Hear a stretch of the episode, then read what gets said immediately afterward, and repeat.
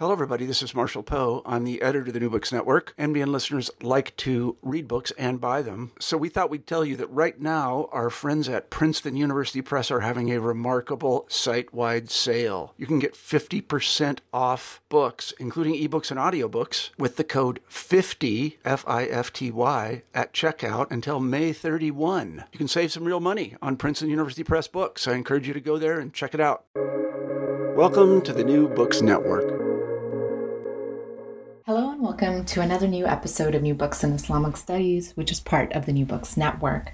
Thank you so much for joining me today, and I hope you are safe and well wherever you are. Today, we are joined by Dr. Richard C. Jankowsky, who is an associate professor at Tufts University, and we're discussing his new book, Ambient Sufism Ritual Niches and the Social Work of Musical Form, which was just recently published, so in 2021, in with the University of Chicago Press.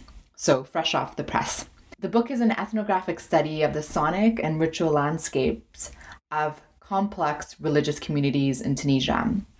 Using theoretical approaches of ethnomusicology that attends to questions and patterns of form, texture, and intensification of the soundscapes, such as during a trance or a dhikr, along with the consideration of the uses of various instruments, the study illuminates the role of women and racial and religious minorities in shaping the ritual musical landscape of the region. The book includes case studies of men and women Sufi orders, Jewish and Black Tunisian healing practices, and the popular music across diverse social economic classes.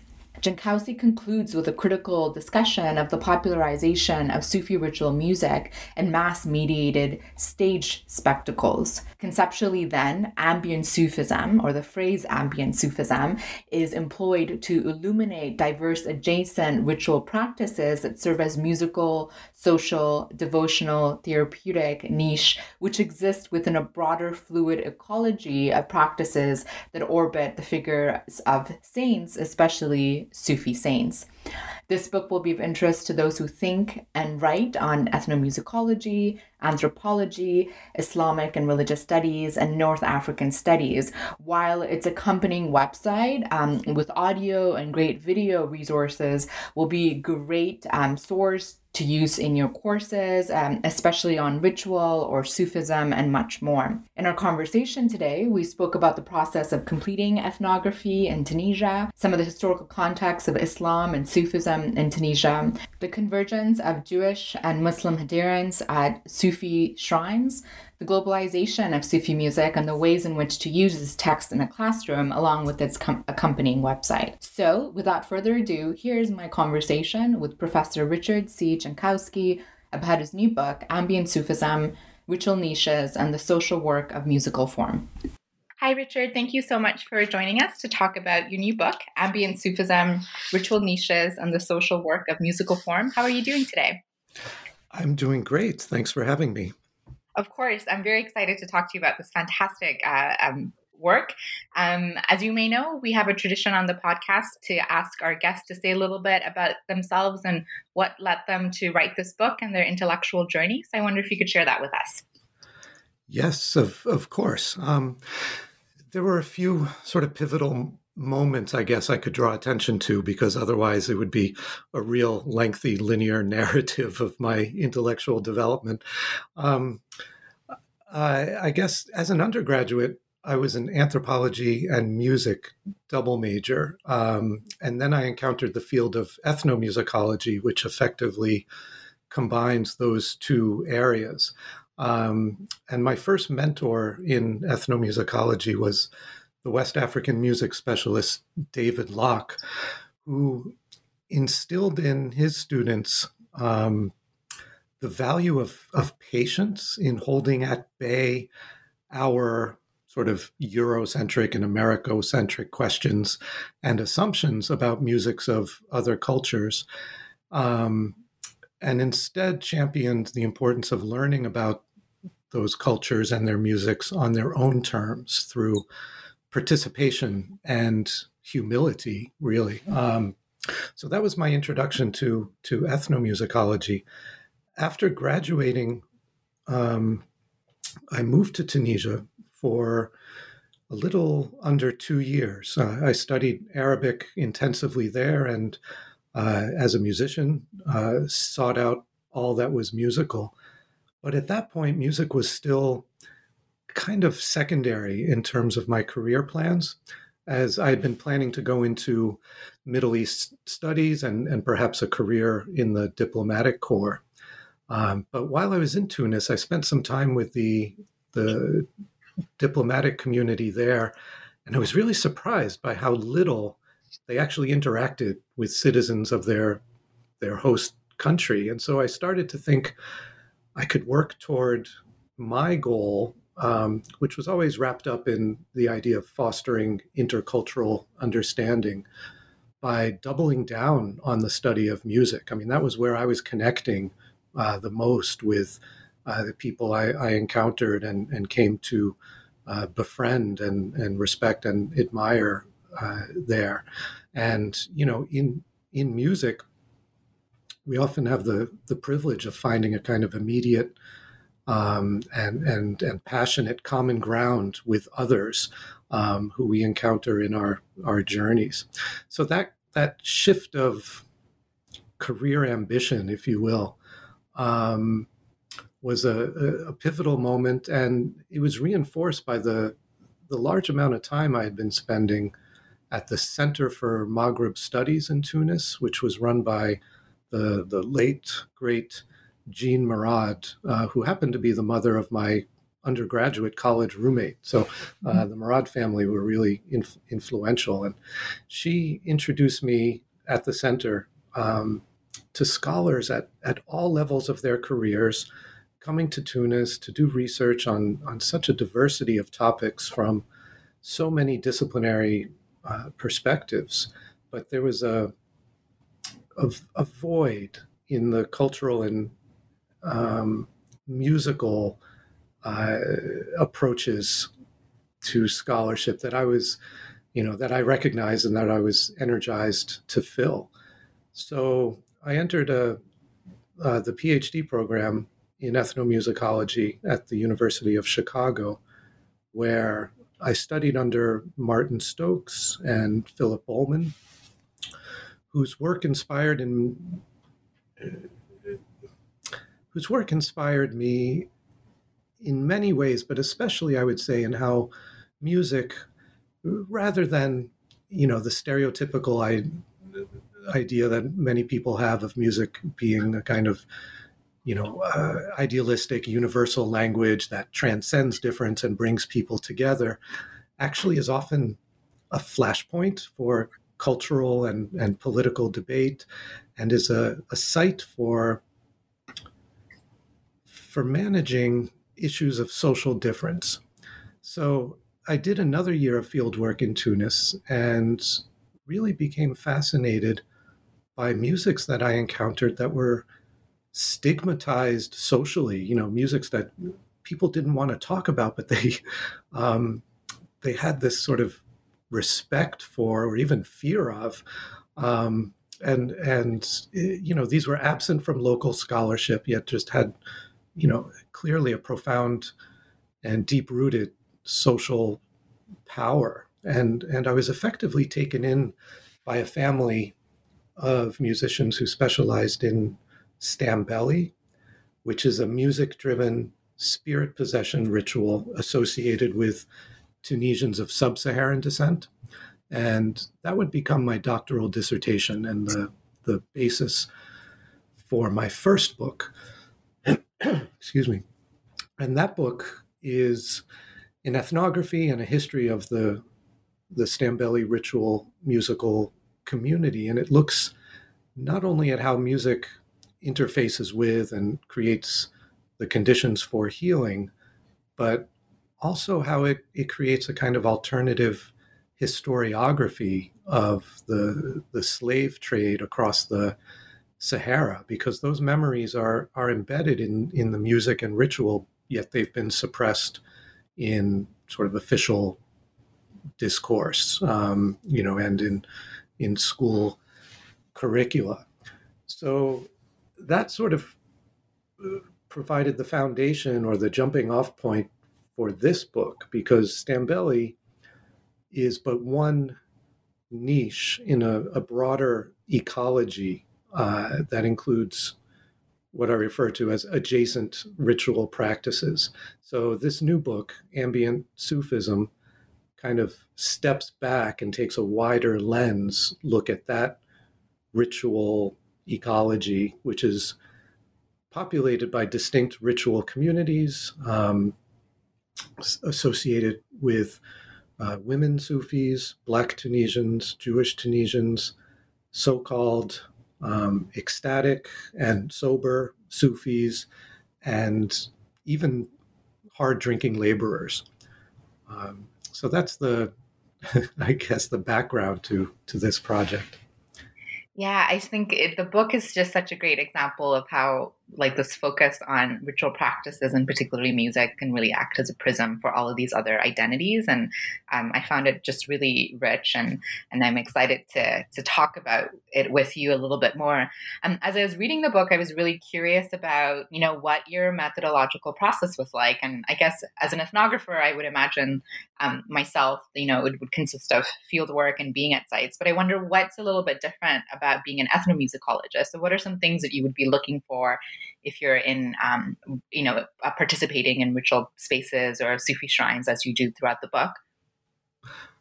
Oh, that's a, a wonderful question. Thank you. Um, yeah, I mean, being an ethnomusicologist means, you know, not only developing the the linguistic and social and, and cultural uh, competencies, you know, required of you know long term deep ethno uh, field work, mm-hmm. um, but also musical competencies. And in this case, that music is a very sort of specialized area. It's not the kind of thing you can go to a conservatory to to mm. study. Um, it's so embedded in in ritual practice that it also means entering into these uh, ritual uh, worlds. And I was very fortunate um, to have made uh, contacts uh, earlier in the earlier project in the Stambeli community and learn how to perform the music um, and take part in ritual in, in many uh, different ways. And that that really earned me um, a, a, good reputation in in the region, and it opened up doors to these other communities because as I show in the book, they are really, even though each one is so incredibly distinct, when you hear you know certain sounds like the the gumbri lute, you know immediately that's Stambeli. If you hear the the Mizwid bagpipes in the context of ritual, you know that immediately that is, is associated with the Jewish uh, ritual healing tradition.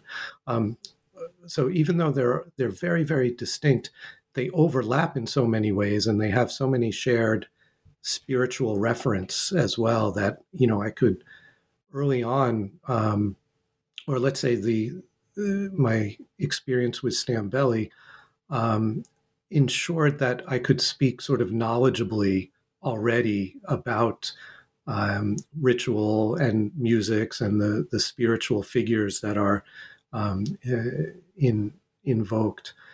Um, and in these ritual contexts, you know, one point I uh, I think is really important to make is that um, focusing on music can be super productive um, because music is not something that accompanies ritual. In these contexts, music really is the ritual. It is the mechanism through which saints and spirits are summoned and individuals who are participating um, follow their uh, spiritual journeys. You know, music structures the entirety of um, of the ceremony, and and therefore, it's actually musicians who have this kind of maximal knowledge of those spiritual figures, um, and also the community, the members of the community who come, they know, you know, who needs to hear which song in order to be healed, and at which point in the ritual that song should uh, should come. And so, um, you know, I'm really hoping to to center music a bit in um, in in the study of uh, devotional and, and healing rituals in in the region. Mm-hmm. Um, I wonder if you could tell us a little bit about the title or the phrase ambient Sufism. You discuss it in your chapter one as kind of an important, mm-hmm. um, I guess, intervention that you're making in the book. So, what does ambient Sufism mean, and what are you trying to get across um, in using that kind of focus? Yeah, thanks. Um, so, I guess because Sufi saints are named and invoked in music's beyond what we might call formal Sufism, right? Um, or at least, you know, the stereotypical, uh, you know, white woolen cloaked uh, Sufis, although they are a present and a very important part of this uh, ecology, um, they don't have a monopoly on uh, the the figures of and the the spiritual interventions of Sufi saints. So you find, um, you know, many different ritual healing practices that have uh, that invoke Sufi saints, but you also have working class drinking parties that actually have uh, entire repertoires devoted to uh, praising Sufi saints. Um, you have concerts uh, and all kinds of other projects. And so um, my approach is to have a very broad definition of Sufism, one that accounts for or, or captures a, a, very wide variety of um, of musical practices that call on Sufi saints, and because this wide variety of practices involves so many musical styles and so many contexts, uh, the songs for Sufi saints circulate really widely. So that's part of the ambient um, uh, part. You know, you hear these songs on on TV during Ramadan at just about every wedding uh, that you'll ever go to has some of these songs. They're performed on some of the most prestigious theater and concert stages, as well as in you know those ritual ceremonies held at shrines, but also in domestic spaces. Um, every town has neighborhoods named after saints, uh, and many town names themselves are simply uh, names of, of saints. And, you know, these in turn evoke living practices associated with those uh, spiritual figures. So, so that's really the ambient part. Uh, the saints are part of the the atmosphere. Um, you know, they're evoked through sounds, but they also prompt ideas and memories that may come and go, but are always always within reach and and readily available. So um, so while there while many aspects of these practices are are esoteric, that is, you know, the the knowledge involved in them is only known to initiates. Those things are performed very, very publicly. And so, um, so that's really what I was getting at with the, the term ambient, this sense of, um, of, you know, the saints being always within reach, readily, readily available, and, you know, just part of the general atmosphere. And I and I think the Tunisian context is also important to set up here, right? Because as you mm-hmm. say in the beginning and, and, and some of the chapters, I think the chapter two on women, there's a growing presence of kind of anti-Sufism or Salafi thought that's kind of resisting this broader ecology of saints and shrine practices. Mm-hmm. So, um, can you tell us a little bit about um, the Tunisian context for those who may not know about kind of the religious landscape that you're contending with and the place of Sufism within that landscape?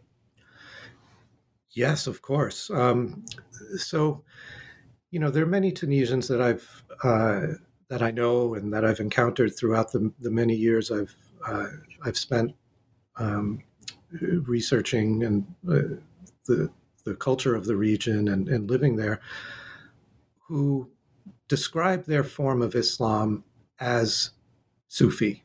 You know, the the and and that is not to say that everyone partakes in Sufi rituals. It's just that these figures of the saints provide certain models of um, of devotion, and it's a kind of decentralized, if you will, um, a, approach, and and one that champions uh, music and dance and, and processions and festivals and uh, and and such.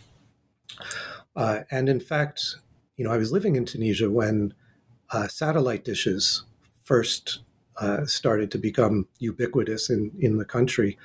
And when television programs from the Middle East and particularly Saudi uh, Arabia started to um, be available in people's homes, the, a, a, real debate emerged um, over, you know, the kind of, you know, Wahhabi inspired um, messages that that people were now having available to them and uh, listening to on you know a, a daily basis, and so um, so there was a bit of of sort of self uh, assessment already going on uh, in in Tunisia in terms of um, you know debates over what kind of Muslims uh, are we? And of course, there's always a, a, great deal of variety anyway.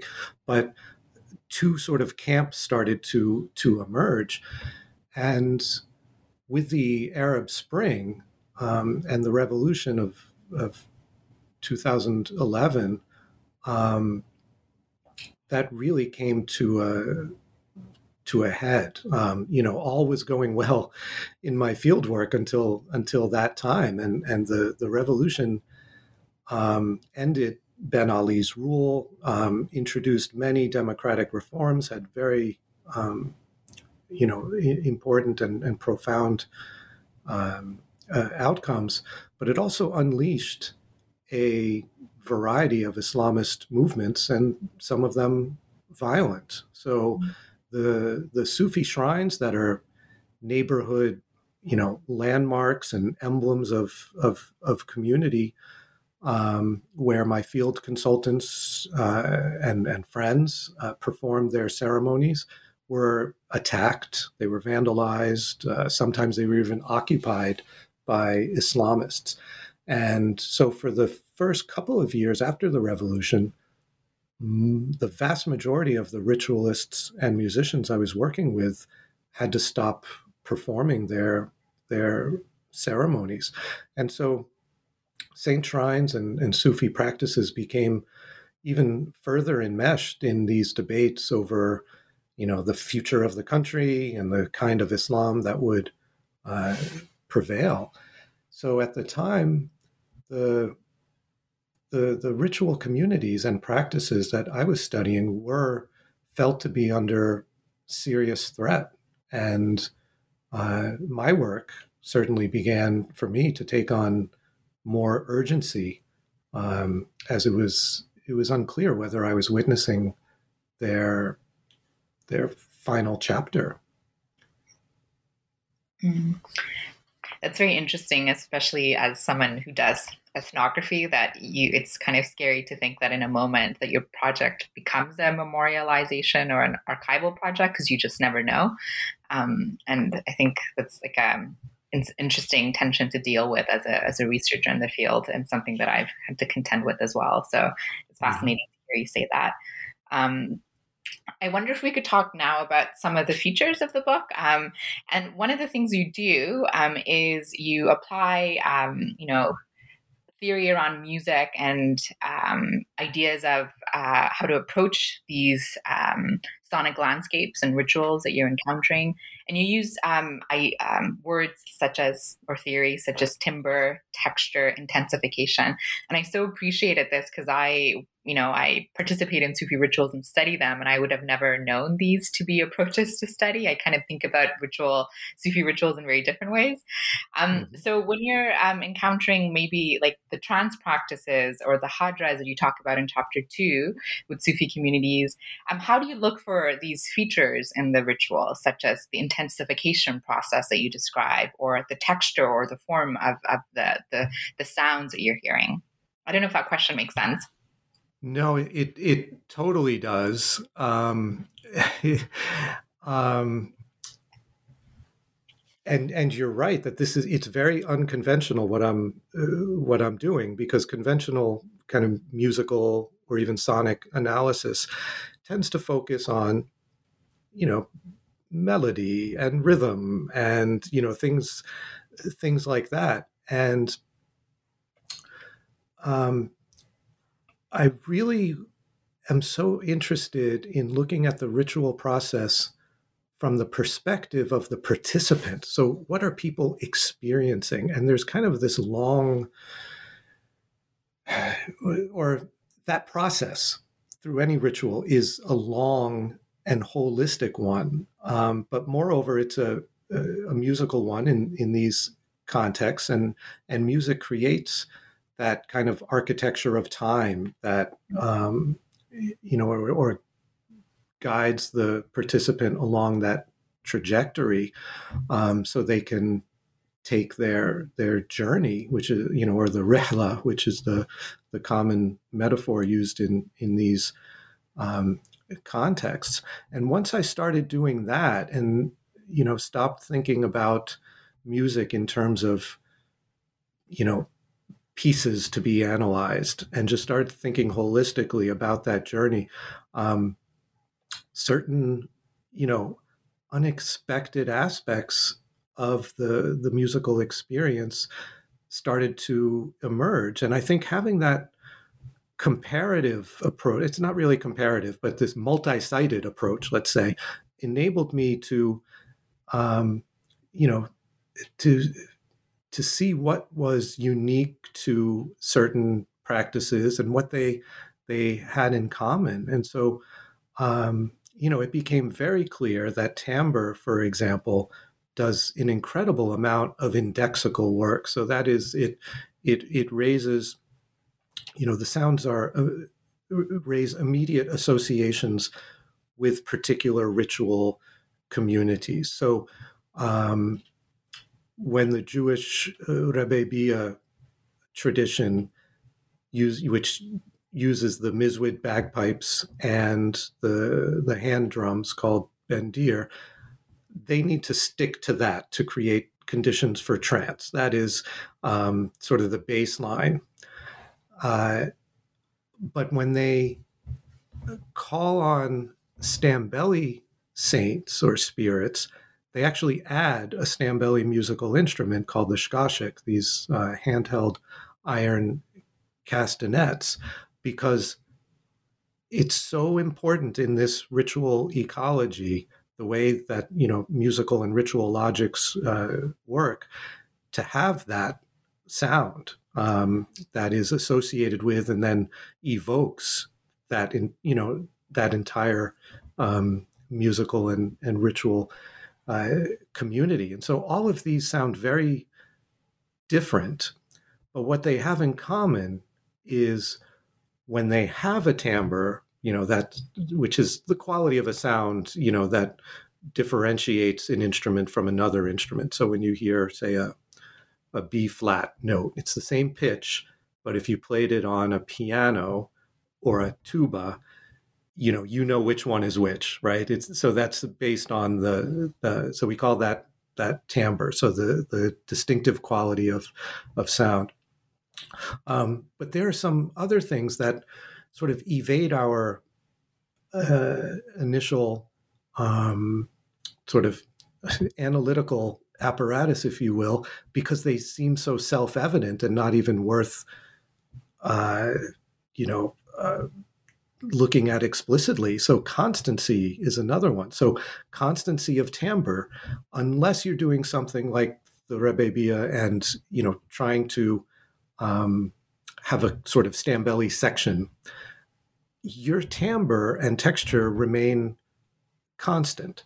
Um, and that constancy, I think, is very important for creating the conditions for trance. Um,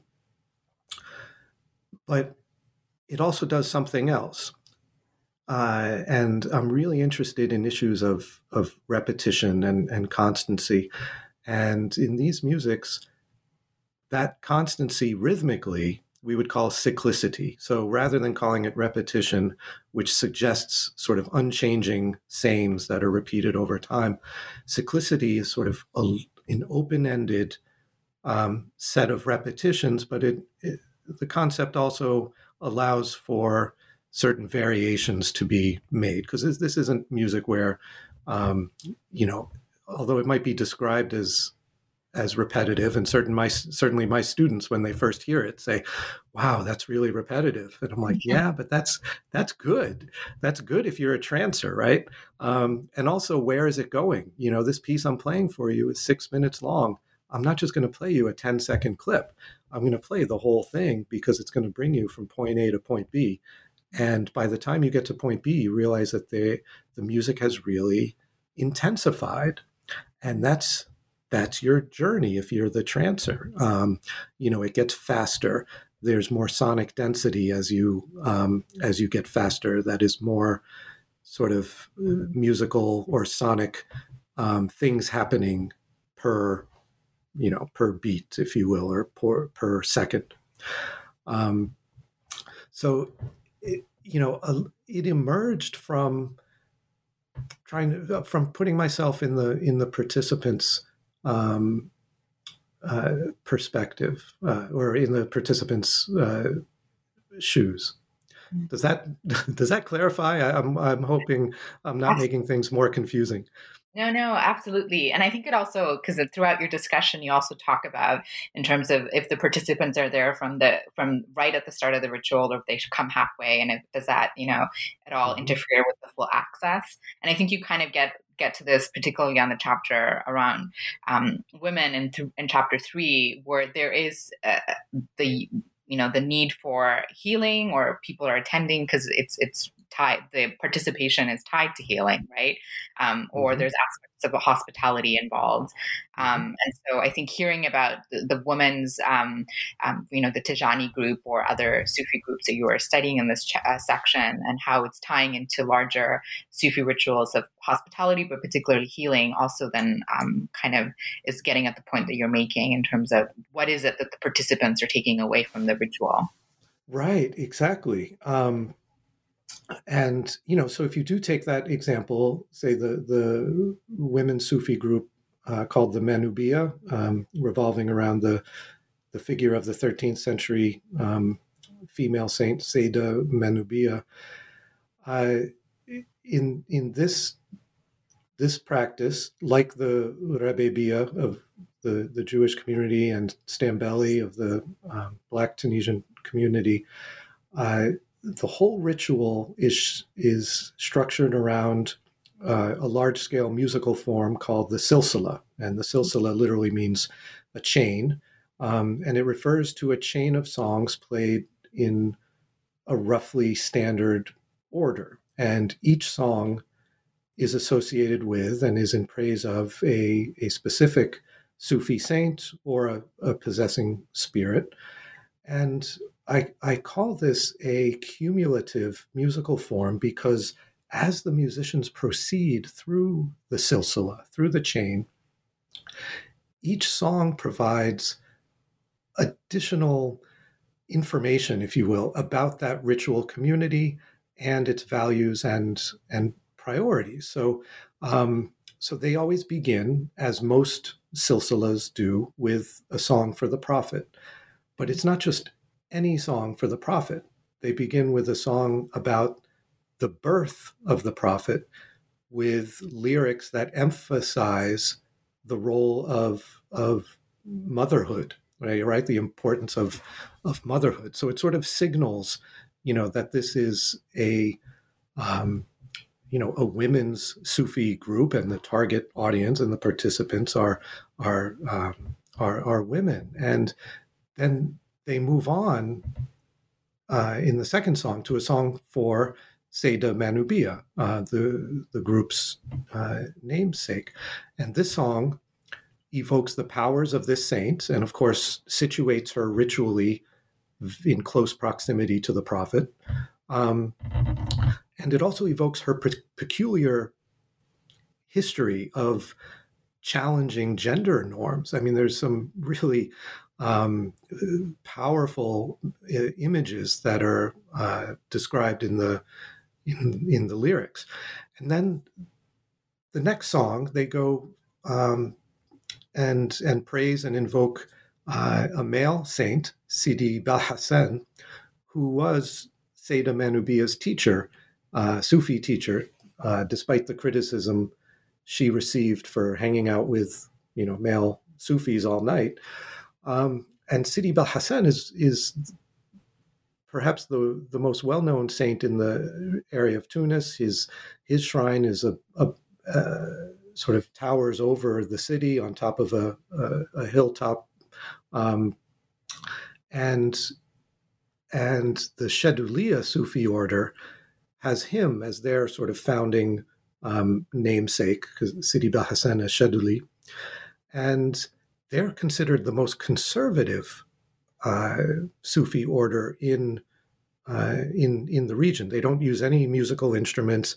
They don't partake in any outward, let's say, outwardly visible um, forms of of trance.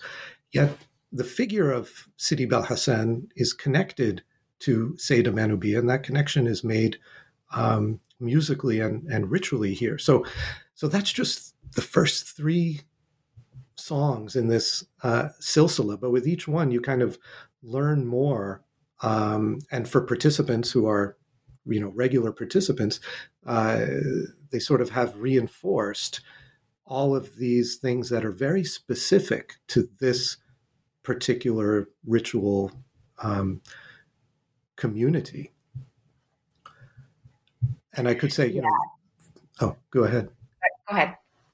I was just going to say, and then, you know, the same could be said for the silsila of Stambeli, whose order mm-hmm. of songs emphasizes African Islamic connections. You know, they also begin with the prophet, but the next uh, song is for um, Sidi Bilal. Uh, Bilal was one of the prophet's companions who was the first caller to prayer in the history of Islam. He's a, you know, a well-known historical uh, figure. And then they move on to uh, local Sufi saints that are of sub-Saharan origin and you know came to Tunisia as slaves and then had their um, saintness, I guess, their uh, walaya, their closeness to God, um, recognized by uh, Black and Arab Tunisians uh, alike, and they entered into this sort of spiritual world where they are called upon um, to to heal. And you know, the further you go down that silsila, the more connections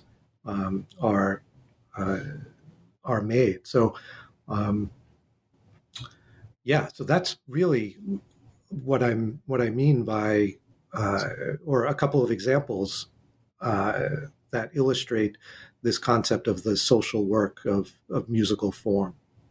Mm-hmm. I just think even from each of the chapter, from your discussion of um, women in chapter three to the Stambeli ritual in chapter four, and in chapter five where you look at the Muslim-Jewish convergence um, with the Rabab, um, I just even the discussion of the silsila there is really fascinating because once you get to chapter five and you're kind of introducing us to the Jewish musicians who are participating in some of these rituals, the idea that the silsila for the Jewish musicians does not include um, uh, the mention of the Prophet Muhammad, but um, you know starts in a different place. I just think that itself is fascinating to see how lineages are being created in particular mm-hmm. ritual contexts um, to appeal to maybe the actors and or the participants um, in that moment. Yeah, absolutely. So there's an example of you know the social work of musical form through the absence of. Mm-hmm. Um, of a spiritual figure, which you know you wouldn't pick up on unless you already knew how uh, how the silsila worked in these ritually adjacent uh, practices. Um, so then, what's also very interesting is okay, what what replaced the the the nuba or the song for for the prophet, and it ends up being, you know, a a love song from the art music tradition called Meluf um, that uh, and and the song has origins in in Libya, and so it opens up these historical connections because there's um, actually very little. There's no scholarship whatsoever on Rebebia, this um, you know this uh, you know now defunct of of course the community no longer exists in in Tunisia, um, but you know this this trance healing tradition of Jews on on the mainland. You know, there on the island of Jerba, there is uh, a Jewish community that you know has been studied by anthropologists and and um, and many ethnomusicologists in in fact. But um, but this trance healing tradition of the the mainland um, had not been studied, and so looking at the music opens up these questions. Well, why this Libyan, you know, art music song? And so it it it compels you to start doing research in a previously unexpected realm of the history of Jewish migrations from, you know, neighboring uh, countries. Um, so yeah, it really is this um, this prism, uh, to use a term you used earlier, uh, that you know sheds light on and um, opens up paths into uh, so many different realms of social and, and historical action. Mm-hmm. Yeah, it's just so fascinating. I wonder if we could shift a little bit to talk about um, chapter six, which is kind of the last chapter before the conclusion. And I think this is one of the chapters that I'm most interested in because I think a lot about the popularization of Sufi music and the contemporary yes. context. Um, and I was really, really fascinated here about your discussion of um, this, I guess, in, in Tunisia and in other places as well, not only in Tunisia, but I think you also mentioned Morocco, where now there's these, you know, huge um, I guess concert like or um, uh, mm-hmm. showcases and performances of sacred uh, Sufi music, and you, you use the phrase um, ritual and spectacle, and so there's now this you know shift between these kind of you know the the ritual context in which some of these musical traditions that you're speaking about are being presented, and now kind of the performative um, spectacle aspect on you know the stage where these um, rituals are being displayed, and I think you ask some really really fascinating questions here, and you really push you know the reader to think not very you know in a very textured way actually to think about how is Sufism on display and how is it being displayed. And you also talk about this idea of the desacralization of sound and the resacralization of public space, which I thought was so fascinating. So, what what do you think we need to think about when we think of the popularization of Sufi ritual music, not only in the Tunisian context, because I think this could really be applicable to a lot of other um, contexts as well. Yeah, thanks so much. What a um, yeah, what a, a wonderful reading of uh, of that chapter. I, I, really appreciate the the care you took. Um, you know, I, what I would say is, you know, we need to be careful of um, of binaries such mm. as you know authentic or inauthentic um, when it comes to staging uh, any sacred sounds. Um, these are contexts in their own right and people get a lot of different things out of them and they are really just filled with ambiguity um, but what i tried to show in this chapter is that in in the case of the spectacles in in tunisia um, and I do hope, as you say, that there are ideas here that are transferable. Certainly, I'm not an expert in you know other parts of the world, but I have seen what appeared to be sort of family resemblances. Um, mm.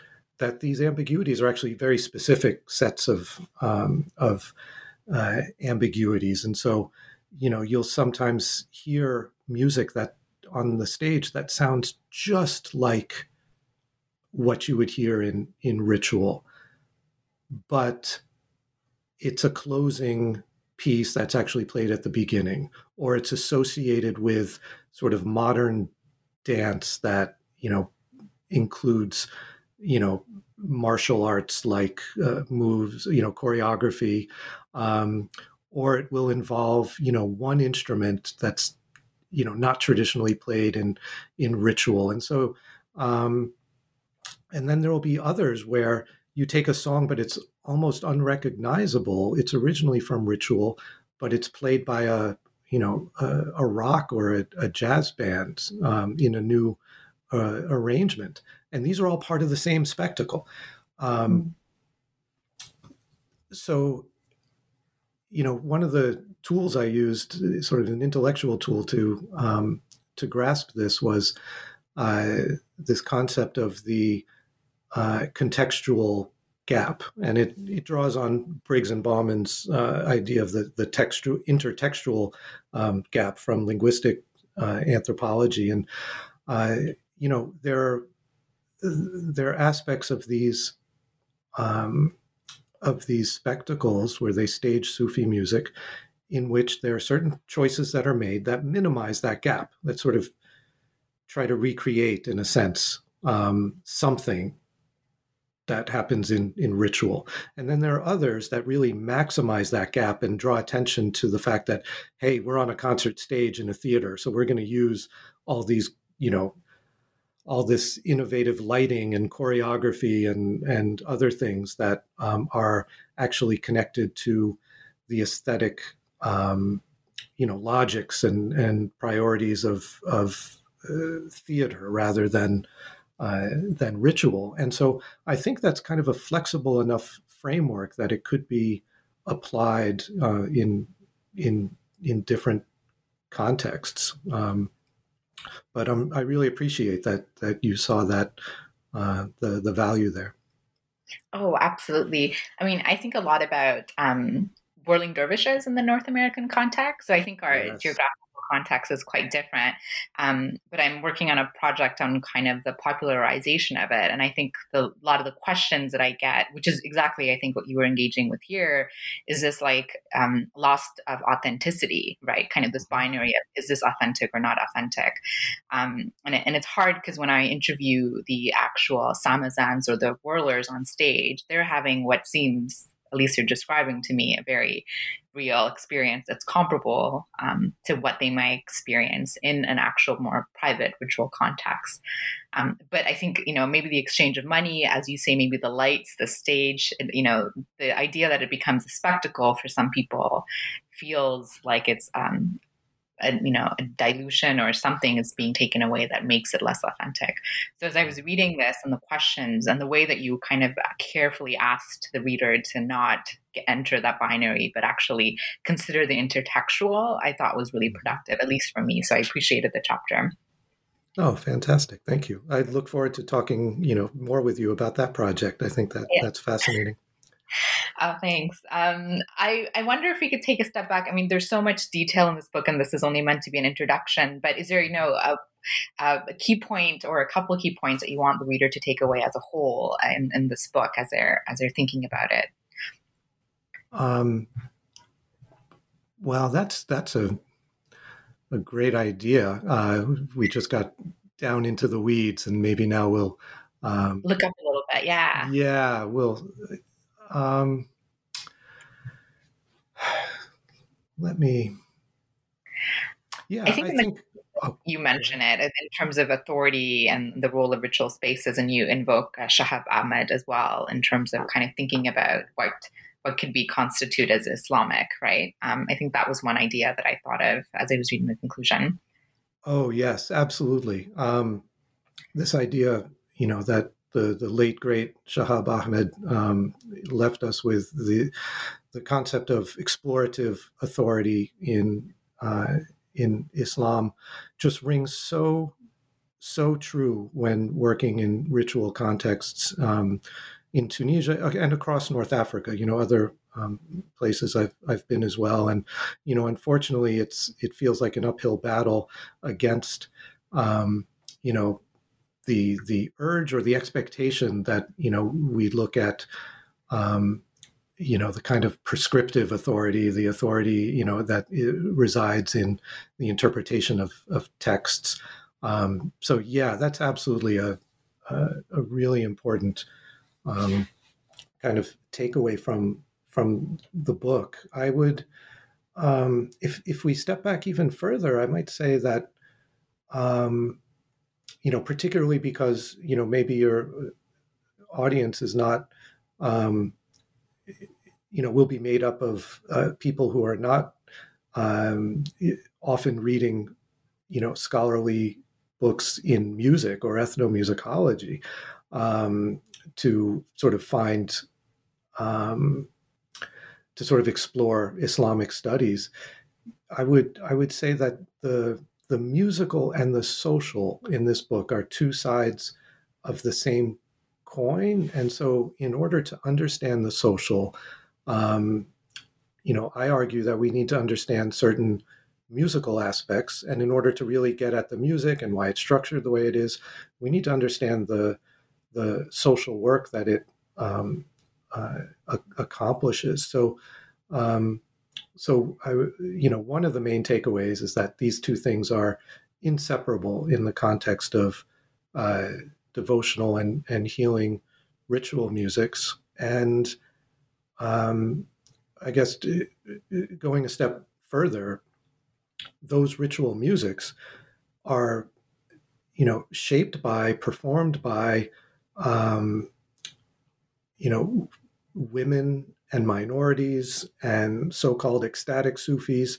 and they all really play an important role in contributing to the definition of and the circulation of, um, you know, Sufi music or musics associated with Sufism um, in in Tunisia and again by extension, you know, much of, of North Africa, since similar exercises in neighboring countries, you know, might yield um, similar similar pictures. Mm-hmm. Um, I, I, should also tell our listeners that the the book comes with a compendium website, which has fantastic, fantastic audio files and video clips, and it's organized according to each chapter.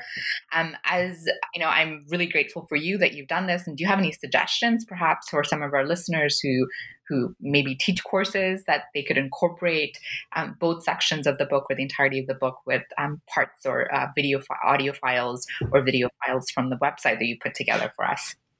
Oh yeah, for sure, and thank you for um, for bringing that up. And you know, I uh, want to give a shout out to the the wonderful people at Tufts Digital Library who um, uh, who were able to to build this website and and populate it with uh, so many field recordings that illustrate specific musical points I, I make in in the book.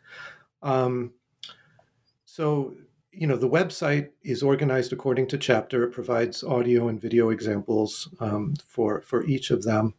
Um, I I do want to say that most of these are field recordings that I made in the context of uh, of you know actual ceremonies, and I used a very simple stereo microphone setup and placed the microphone close to where the the dancer would be, or the trancer, or um, you know other participants, in order to best approximate or capture the ritual experience of, of participants.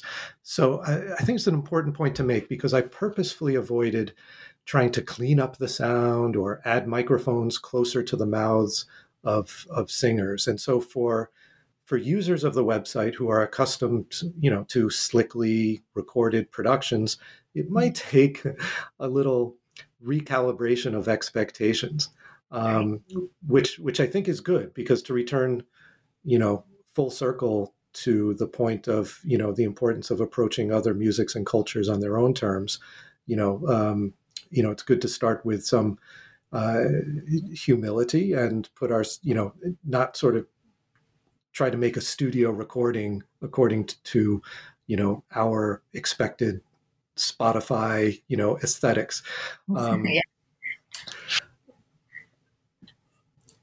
so um, so yeah, I wanted to capture that that experience.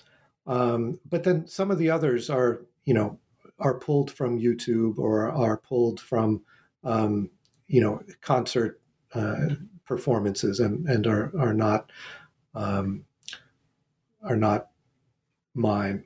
but you know, in terms of using the website to teach, um, this book, because it's made up of a series of fairly self contained case studies, I think can be used in a wide variety of, um, of, of classes. Um, you know, if you want, if you're interested in in women Sufis, there's a, a chapter that you know addresses that and only that. If you're interested in, you know, ritual musics and, and minorities, there are a couple of chapters that deal um, explicitly with uh, with with that. And I do think it is important to, in order to get a sense of what it's like to be there, to feel comfortable letting the audio or video examples play. Sometimes in our classrooms, you know, once a minute has gone by, the the you can almost feel the awkwardness in the room as students are like unsure of how they should be reacting now and so i do my best to prepare them um, f- for that but i do think it's it's important because a lot of the things that i draw attention to are kind of long long term or larger scale and so getting from point a to point b can sometimes take a little bit of time but is um, you know usually worth the wait Mm-hmm. I really appreciated that note that you mentioned that, you know, just don't play it for a minute, but play the whole bit and let the students sit with it. Because I think, yes, I complete what you just said completely resonates with me that you feel like maybe they're not receiving it and you just want to stop and move on. But um, I think mm-hmm. I'll have to mm-hmm. keep that in mind when I'm trying to incorporate some of this as well. Um, the the website was fantastic, and partly because I'm not so musically inclined, so it was great for me as I was going through the different chapters just to go to the website and play, and so I had a point of reference mentally. So I really really appreciate the website, um, and mm-hmm. I think it's fantastic.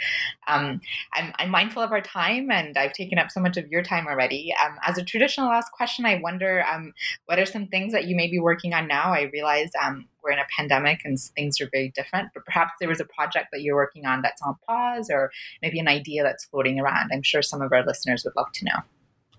Oh, sure. Um, well, I have a couple uh, that I'm I'm working on. I mean, right now I'm I'm actually finishing up another book manuscript that takes an even broader look um, across the Maghreb, so across you know, North Africa, um, looking at music, politics, and power in the region. So I have um, chapters on on hip hop and the Arab Spring, uh, music and and the the Amazigh or or Berber rights movements in in Algeria and, and Morocco. Um, uh, other case studies of music and uh, migration and, and minorities, um, migration including rural to urban internal uh, migration that led to so many um, uh, popular musics in in the region that were um, controversial and, and, stigmatized. You know, Algerian Rai is perhaps the best known example because it made its way into the world music market. Um, but uh, Tunisia and, and Morocco, um, and uh, to a certain extent Libya, also have uh, similar similar um, experiences.